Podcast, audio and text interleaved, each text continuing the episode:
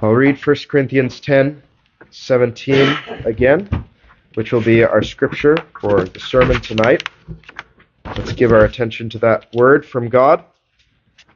For we, being many, are one bread and one body, for we are all partakers of that one bread. May God bless His word to us, especially the preaching of it. Now, in this prior, in the prior preparatory service, this past Sabbath evening, we considered our anticipation for the Lord Jesus Christ to meet him at the table, our glorious bridegroom. We anticipated communion with Jesus himself. And our brother, Reverend Gunn, he preached so beautifully from the Song of Solomon, chapter 4, verse 9, especially he lifted our thoughts to the heavens to show how our beloved Jesus Christ desires us. Eh, eh, Unfathomable thing in some ways when we recognize that we are sinners, even the chief. And yet he sees us as lovely, that he is ravished with us, in fact, not because we in ourselves are lovely, but because he has given to us his own beauty, of course, as we heard, whether by imputing his righteousness to us, whether infusing into us his uh, grace so that we may be sanctified, or ultimately what is coming for us when we will see him as he is and we will be glorified and we will be like him. These are wonderful things that show us the beauty that Christ sees in us, that he himself has given to us. Beautiful things that our brother preached to us. So we have, I trust, if we've been moved by the Spirit, uh, grown in a yearning since that Lord's Day for our Lord Jesus Christ, for him to come to us that he would leap over the mountains of our sin, that he would come to us.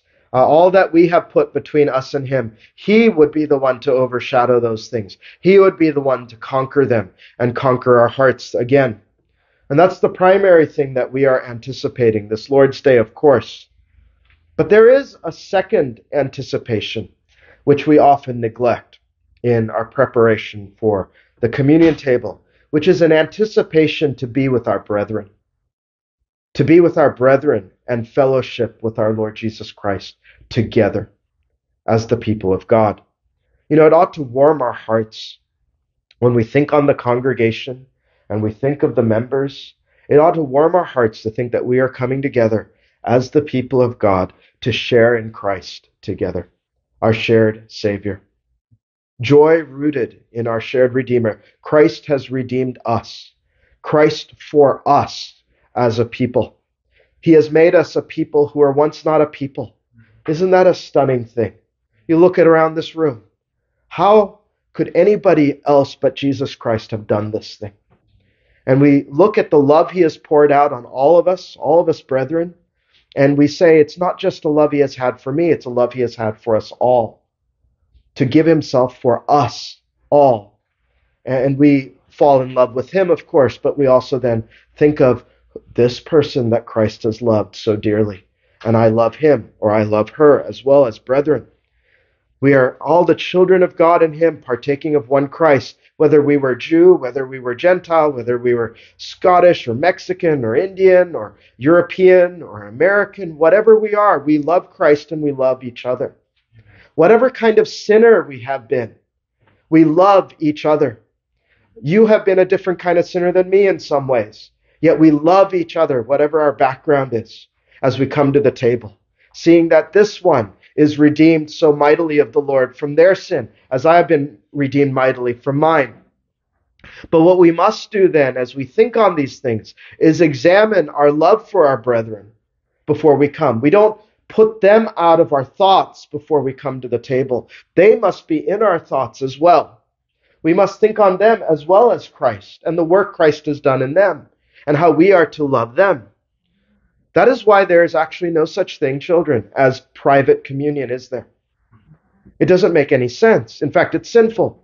And the fact that private communion is sinful shows us there is a need to prepare to commune with our brethren as a body, as well as with our Lord, our head. You know, often our communion services, uh, we find little profit in them because we are unconcerned over this horizontal dimension of communion. But Christ would have us in the Word of God very concerned over our horizontal communion. You know, back when I preached in the gospel worship series on the physical table, I mentioned one of its uses is to give a sense of the joint participation or fellowship we have with one another in Christ, to put away the notion that we are just individuals partaking of Christ by ourselves in our little corner. But we are coming together to partake of our one blessed, glorious Redeemer together. Around that table, we partake of one bread and one cup, our joint fellowship in Christ pictured so richly, showing our senses what is in our text that we, being many, are one. We, being many, are one. What a blessed union, brethren, we have in Christ. We ought to desire it and we ought to delight in it, seeking more than to this reality to be more and more pressed into our hearts, that we would press forward into it and seek to be united one to another. So before we partake, let us examine our love for the brethren tonight. And that'll be our preparatory theme this Wednesday night. We'll consider it under just two heads. First is the sacrament, and second is the saints. Uh, we want to first consider, uh, in our first heading, the sacrament, how the sacrament pictures our fellowship with each other in Christ, that we might partake of it with faith and understanding. So in verse 17, I'll read it again that we, being many, are one bread and one body, for we are all partakers of that one bread. So you see, one, one, one, right? There's a unity here. And it's pictured in the emblems of the Lord's Supper. So the apostle children, you might recognize, speaks of a bread, right? And a body. What's he talking about? Well, we know it's the Lord's Supper he's speaking of, the bread of the table, which represents the body of the Lord Jesus Christ. In the prior verse, verse 16, makes the connection well. The cup of blessing which we bless, is it not the communion of the blood of Christ? The bread which we break, is it not the communion of the body of Christ? So the, the cup and the bread are the elements, aren't they, of the sacrament of the Lord's Supper, uh, a sign and seal of our communion with the blood and body of Jesus Christ. Now, this is a covenantal meal, as you know, meant for the people of God and them only. It's only for those with a mature faith in Christ, and those who come to it come by faith in Him. All that said, what verse 16 teaches is if you come to the supper with faith in the Redeemer, you truly and you really feed upon His body and blood when you eat the bread and drink from the wine and the cup by faith. Not carnally, but spiritually, children, you feed on Christ. And what you have is you have applied to you Christ crucified and all the benefits of his death. This is a great strengthening ordinance from the Lord when you commune with him. He is the vine, we are the branches. He feeds us on himself in the sacrament. And how we ought to desire that, shouldn't we? To have such an intimate fellowship with the Lord is unimaginable, isn't it? That he would call sinners like us into this kind of fellowship. Feed on me. Take of me. Here I am for you, sinner. Come and have me. Now, the Lord used the bread as a sign to point to his body. Uh, children at the table, you will observe from uh, your place uh, a physical bread, a visible bread at the table. You will see that there with your eyes, uh, your physical eyes. But there is an invisible bread that we apprehend with the eyes of faith. There's a bread beyond the physical loaf that we will see at the table. And that invisible bread is the body of our Lord Jesus Christ himself. And so faith sees uh, beyond the physical bread to the invisible bread. And the physical bread that the eyes can see is connected then to the eyes of our understanding when we come by faith to see the reality that is present. And so we communicants then who come to the table and commune by faith will commune on the invisible bread, Christ the bread of life. Even as we ingest the physical bread, we are by the Holy Spirit working through our faith, feeding on Jesus himself. What a blessed thing that is. So think of it this way, communicants, right? As your hand takes hold of the visible bread, your faith takes hold of the invisible reality of Christ. Right? So you have to, by faith, see as I am reaching out for this bread as a beggar, I am reaching out by faith to Christ Himself. And he is giving himself. As surely as I tear that bread, he has given himself to me. As surely as I ingest the bread and chew on it and bring it into me, he has given himself to me. We look beyond the physical, the physical to the invisible. So that's what we're doing in the sacrament with Christ. But there's more. Verse 17 teaches that our communion, our fellowship, is with each other as well. You know, we, the body of Christ, feed on Christ together. We, being many, are one bread. We, being many, are one bread. The bread then serves as another picture, then, as a picture of Christ's mystical body, of Christ's mystical body. Um, this is these are all the saints of God of Christ, right? All the saints of God who are in Christ are His mystical body. Uh, I real wonderful picture of this is in the bread itself. Consider how bread is made, children, right? There are many grains, aren't there? Many, many grains, and they come and they come and they're brought together to create a singular loaf of bread. And that's a picture of the mystical body of Christ. We, being many, are one. All these grains come together to make one loaf. So it pictures this union that we have together with Christ our head. That's seen in the bread too. And faith has to see that at the table.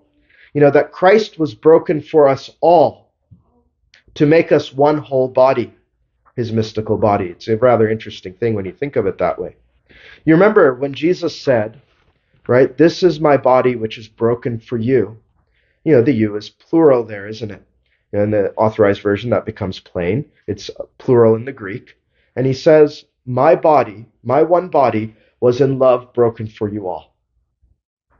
My one body is broken not just for one person, but was broken for all the elect of God, for all of his people, to make you the body of Christ. His body broken to make you his body so that you can be united to him, mystically united to Christ your head. You think of the Savior saying such things as this I have loved you all, and I have given myself for you all. My body was broken for you out of love to create this mystical body of love. God is love, and the body of Christ must be love one to another. I have loved you and given myself for you. Now you love each other in this body of love. When we are converted, the Holy Spirit does a great work in us. He unites us to Christ our head and then to each other as well, giving us the spirit of adoption. In fact, both sacraments, I was meditating on this, show forth our unity as a body. Both of the sacraments do this. The initiatory sacrament, baptism, signifies your entrance into Christ's body, doesn't it? 1 Corinthians 12 13, for by one Spirit are we all baptized into one body. Whether we be Jews or Gentiles, whether we be bond or free, and have all been made to drink into one Spirit. We're baptized. Our baptism signifies we have come into one body. We are come and brought together as one. You know, it's so interesting then, isn't it? Our unity is so important to the Lord Jesus Christ that both of his sacraments picture it. That must mean something to us, shouldn't it? And so when it comes to the Lord's Supper, as we consider this theme of unity, this is why we also strive for unity of the elements, children. Right? We don't have divided elements. I want you to know that at a young age that we have a unity of the elements. This is why we have a singular loaf at the table, because we are one bread. We are one body. We're not individual bodies. That's individualism. So much of the American church today is gripped by it. And so I have my Christ, you have your Christ. I have my conception of Christ, you have your conception of Christ. And then guess what? There's no unity in the body.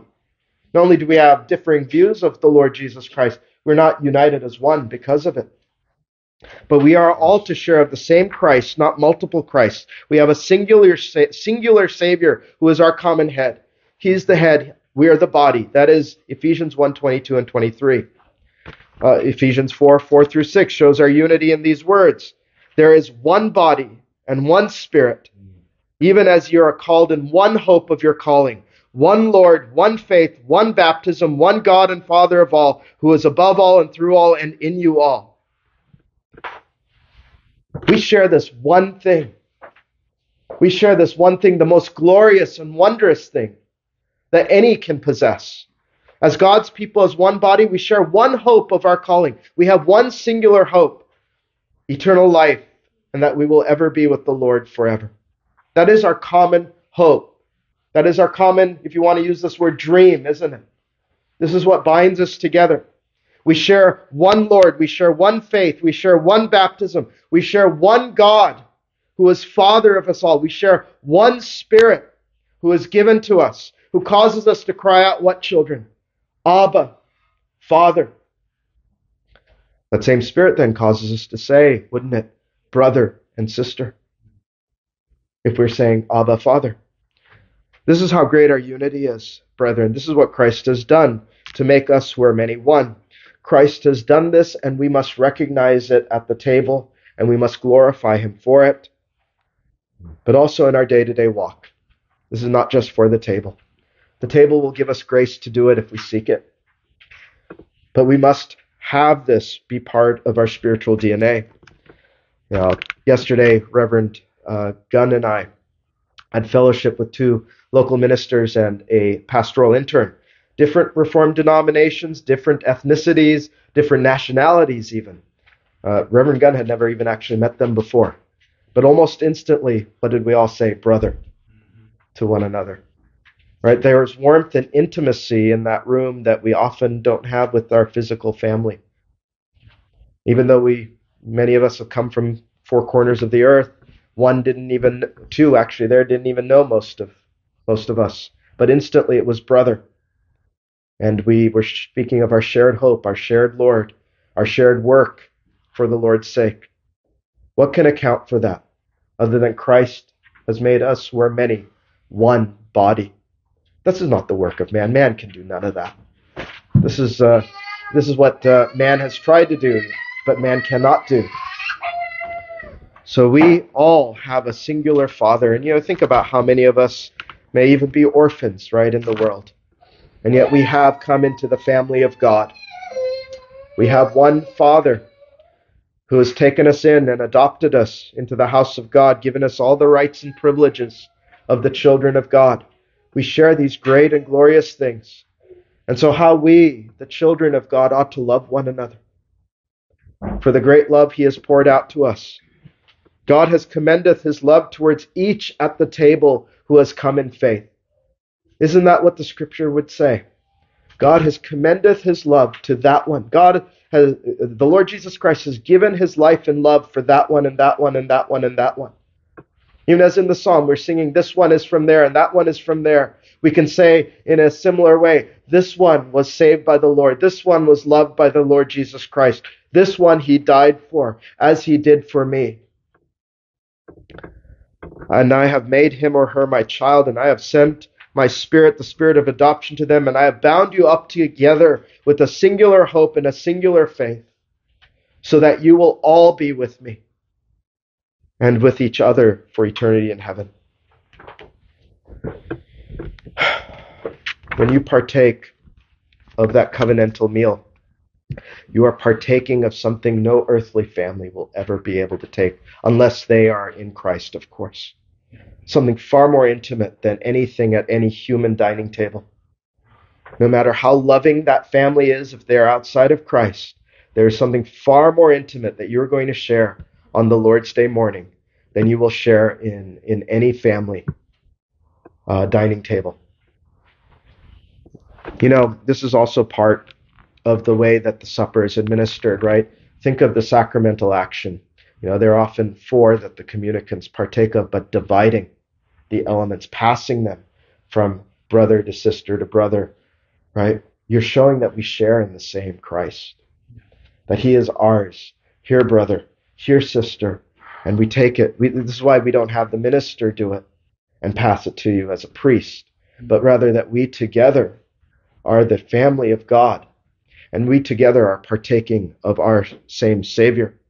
And, and so, what you need to do in the sacramental action is you need to observe. You need to observe your brother or sister there taking of Christ and then passing it to you. And you see, we are sharing of the same Christ together. And we need to see then, I must love this one. Look at how Christ has given himself for him or for her.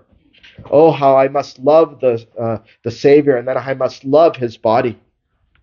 And so may that spiritual sight work something in you at the table.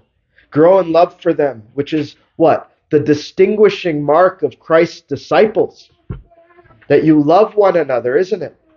Isn't this what he said was the distinguishing mark of the Christian disciple? Well, with that to sort of set the sacrament and its meaning, let's consider our second heading, the saints. So here we need to examine ourselves in relation to the rest of the body of Christ. Now, the first thing I must mention, and it seems obvious but not obvious to many, is that we are here to examine our own hearts, first and foremost, not to think about our brother or our sister, but where we stand in relation to them, not to point fingers at anyone. Also, re- recognizing that this examination is first and foremost heart examination. We're not going to be um, happy with an outward politeness to our brethren, are we?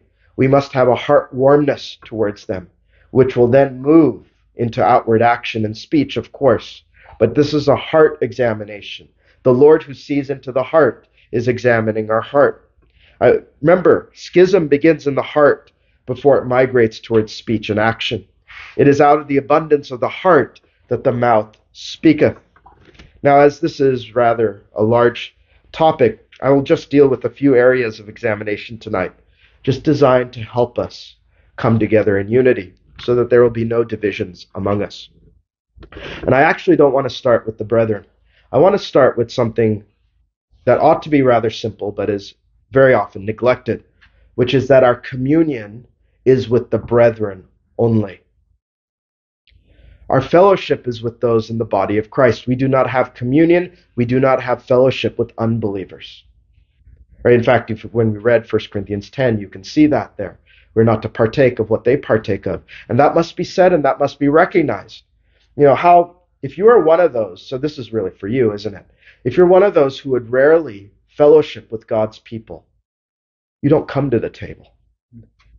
Right? Don't say, well, I, I love Christ, but I'll have nothing to do with God's people. The communion table is not for you. In fact, you need to examine whether you're in Christ. If all of your time is spent with worldly people, if all of your time is not spent, oh, not all of your time, if much of your time is not spent with the people of God, there's something wrong. We talked about this briefly. How outrageous it would be for you who will not fellowship with Christ's people come and then partake of the bread in the supper. It goes against everything that the Bible teaches. No, one with no desire for the people of God and their fellowship must not take of the sacrament. Longing for the brethren is actually a signifier that you are one of the redeemed, isn't it? How can one say that they love Christ but have no love for his body? The Lord who draws us into communion with himself says, Be not unequally yoked together with unbelievers, for here's the word, what fellowship what fellowship hath righteousness with unrighteousness? And what communion hath light with darkness? And what concord hath Christ with Belial? Or what part hath he that believeth with an infidel? Remember that well, children. 2 Corinthians 6. So examine your heart. Do I have a greater desire for the people of God than I do for any other group of people on the earth? And that may include even sad to say, unconverted family members. Right? I must desire this group of people more than my unconverted family. And I do praise God for that. I, I do love you more and desire to be with you more than my unconverted family, as painful as that is to say in, in some ways. And we all must say it. Or any ethnicity that we have left behind if they're not converted peoples. Right? Some people will you know they'll come and they'll want to be with people of their culture and there's nothing wrong with that if they were converted people. right but then there are a lot of times this is a snare for those who are converted it's like i'll go back to the people who are unconverted have a certain kind of culture i feel comfortable in the culture yet they reject christ you must not be with people who reject christ and have that kind of fellowship so you need to examine your heart and ask for grace to love your brethren over all other peoples as you prepare to commune.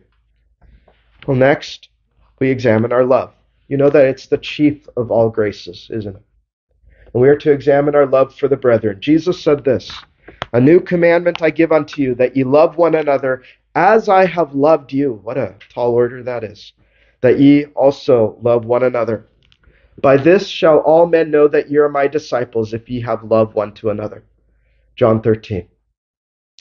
Now, this is a text that we know well, but it is perhaps one of the most challenging texts in all of Scripture, isn't it?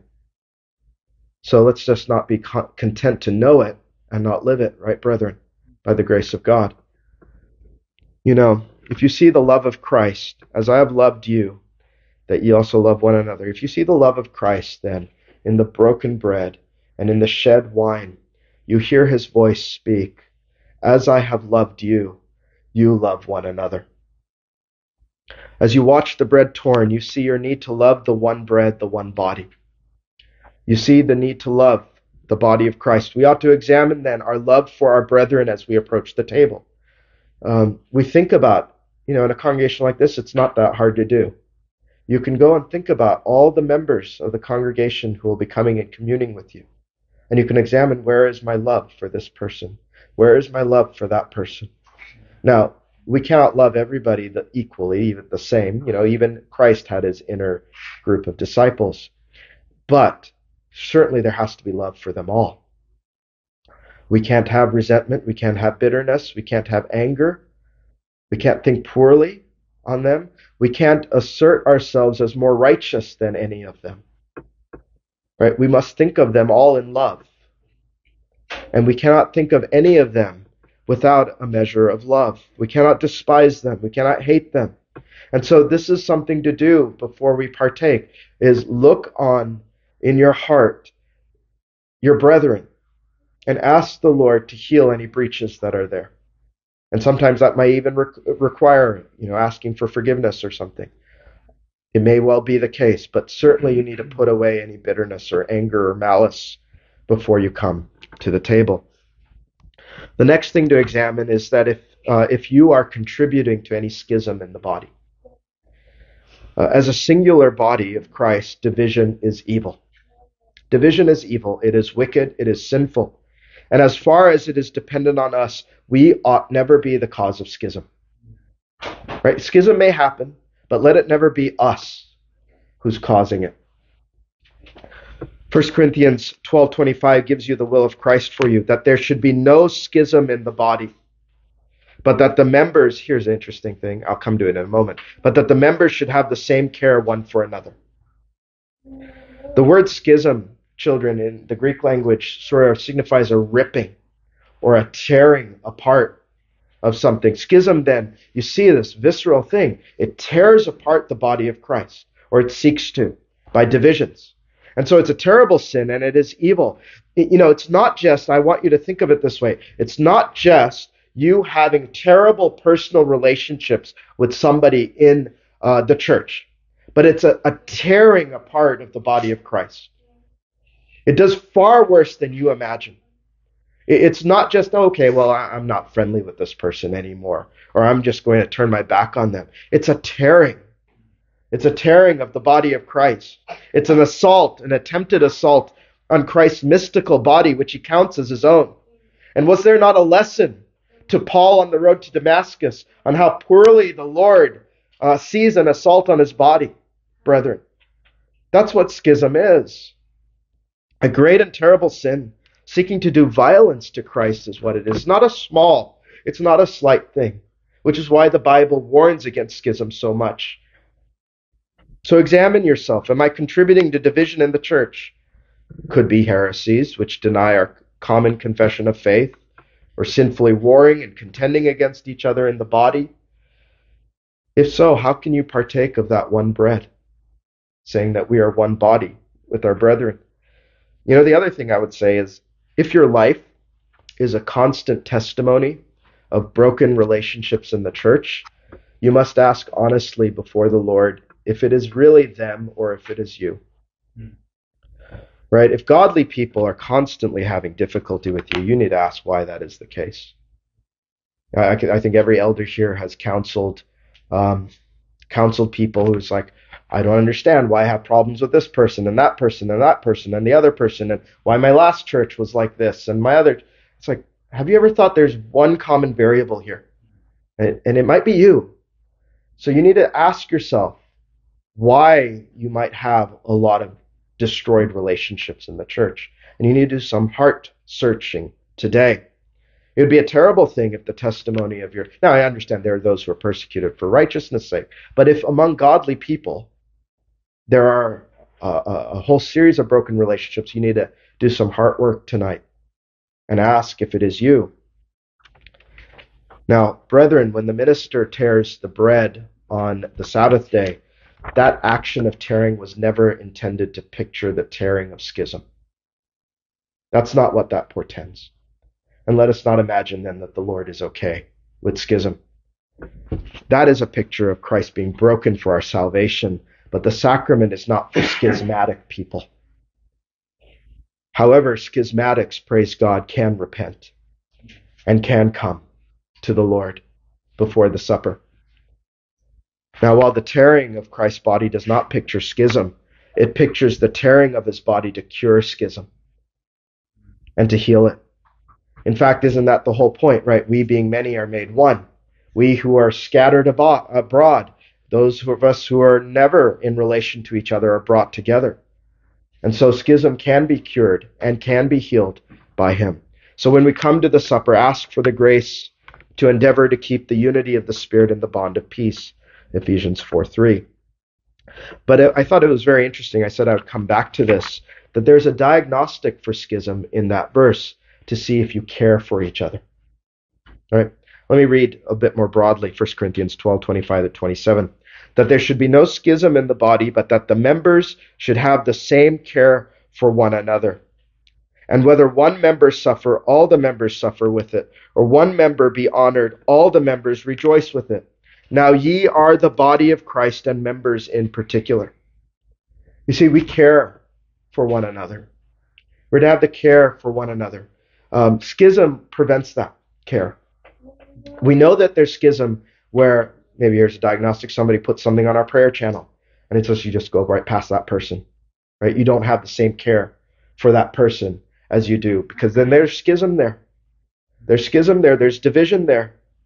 Or when one member rejoices, you're uh, maybe you're jealous, maybe you're covetous, and you won't rejoice with them. There's schism there. See, there's a diagnostic there for your faith and your love. Do I have the same care for these people in the body? If one of them was grossly ill, would I just sort of turn a blind eye?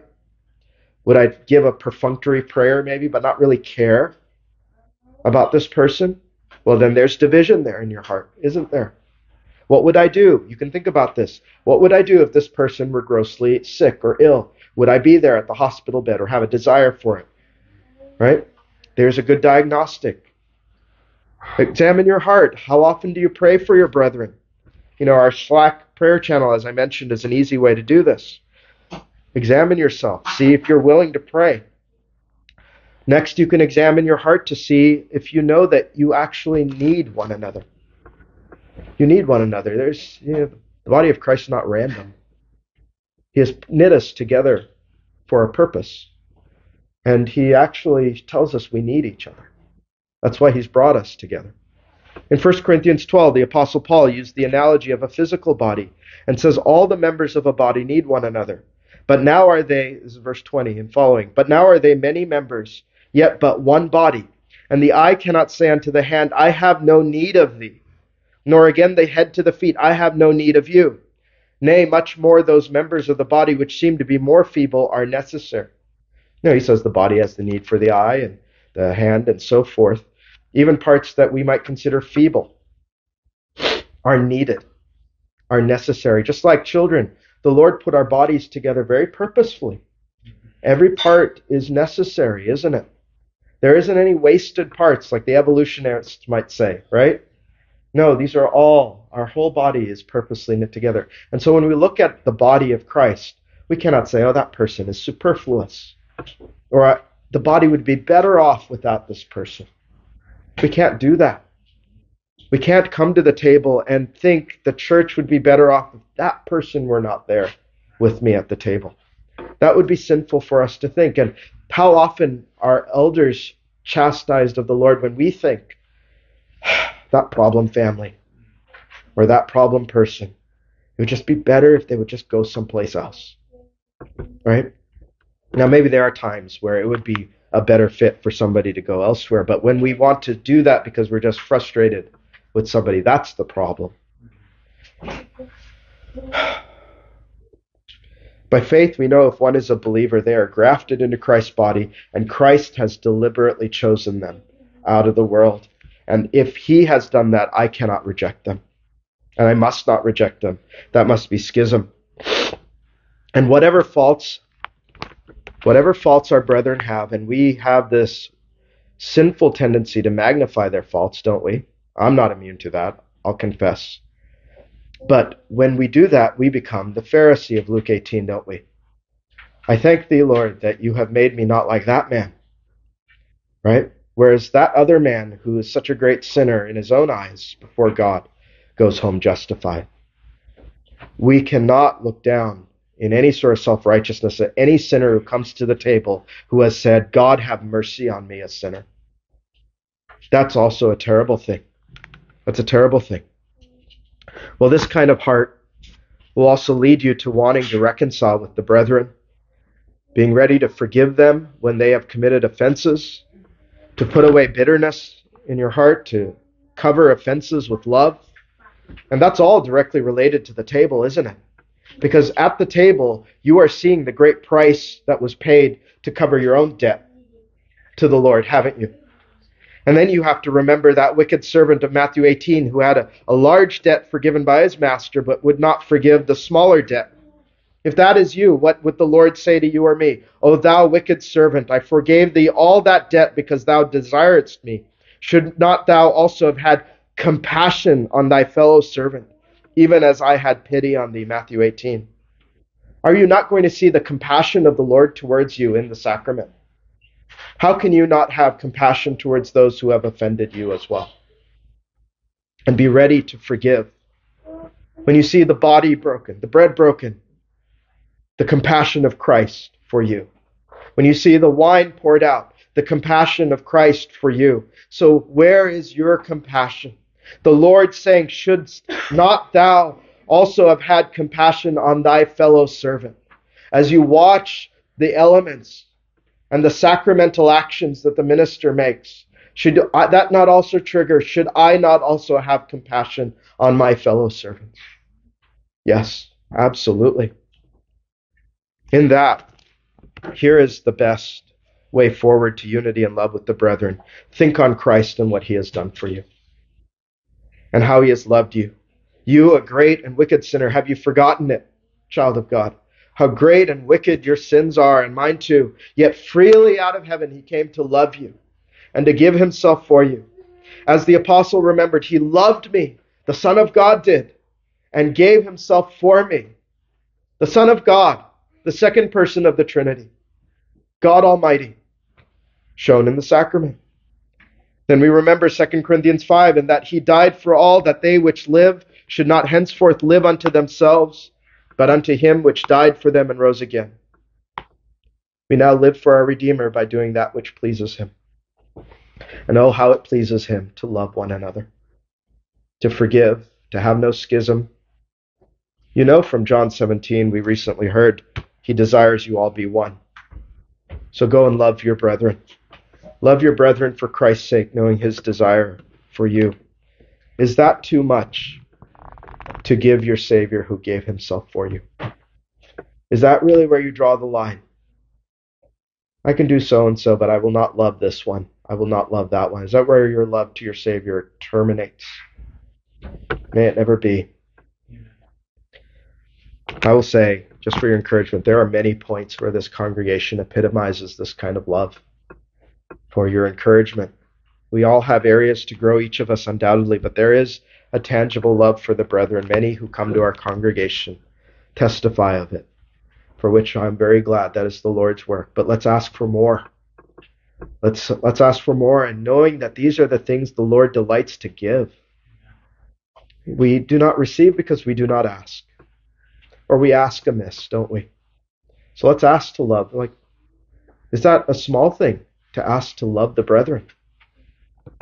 Again, I'll just remind you that look on that sacramental action of partaking and passing at the Lord's table. And may that cause you to grow in love.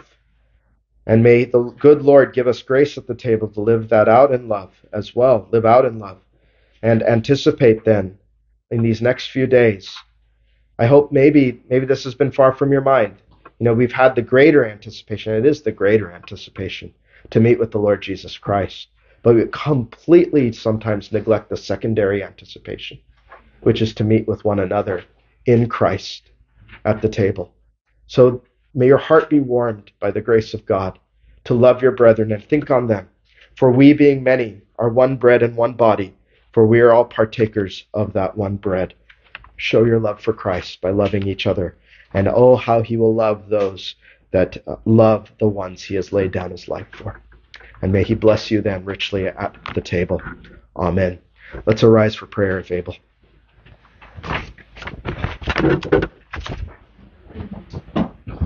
Oh, our blessed God, our Father, we cry out, Abba, Father, as the children of God.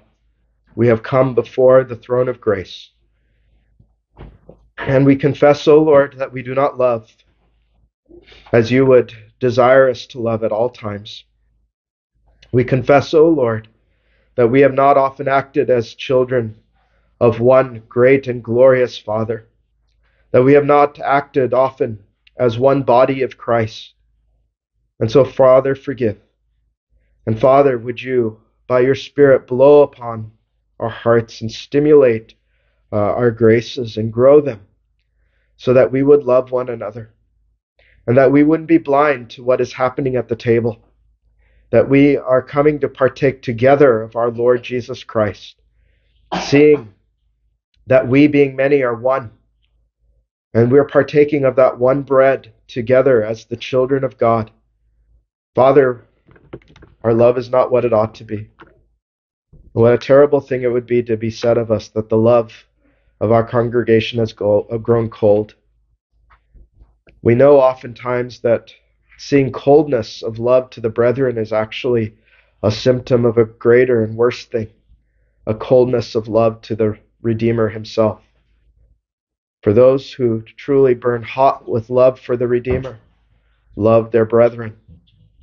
And so, Father, we pray that you would cause us to love one another that our time of preparation would be well spent thinking on each of the brethren that we know in the congregation, and where there is any sort of schism or division, that we would see those healed, and that we would, oh, Father, we, we seek this, that we would come to the table, and Jesus has already come to meet us there.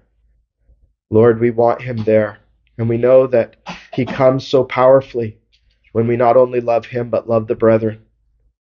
For he has desired greatly to share this meal with us. And so we pray, Father, that we would come in a manner worthy. And for those who are struggling still, we pray that they would find their sufficiency in the Lord Jesus and that they would come knowing that even a weak faith is a true faith. And even as they struggle, Father, that they would see that the struggle of faith is greatly blessed how the Lord greatly answers the prayers of those who have a weak faith, who seek Him. Bless this people then as they make preparation, and we pray that Thou wouldst bring us all safely uh, to the table, that we would partake of that one bread. We ask in Jesus' name. Amen.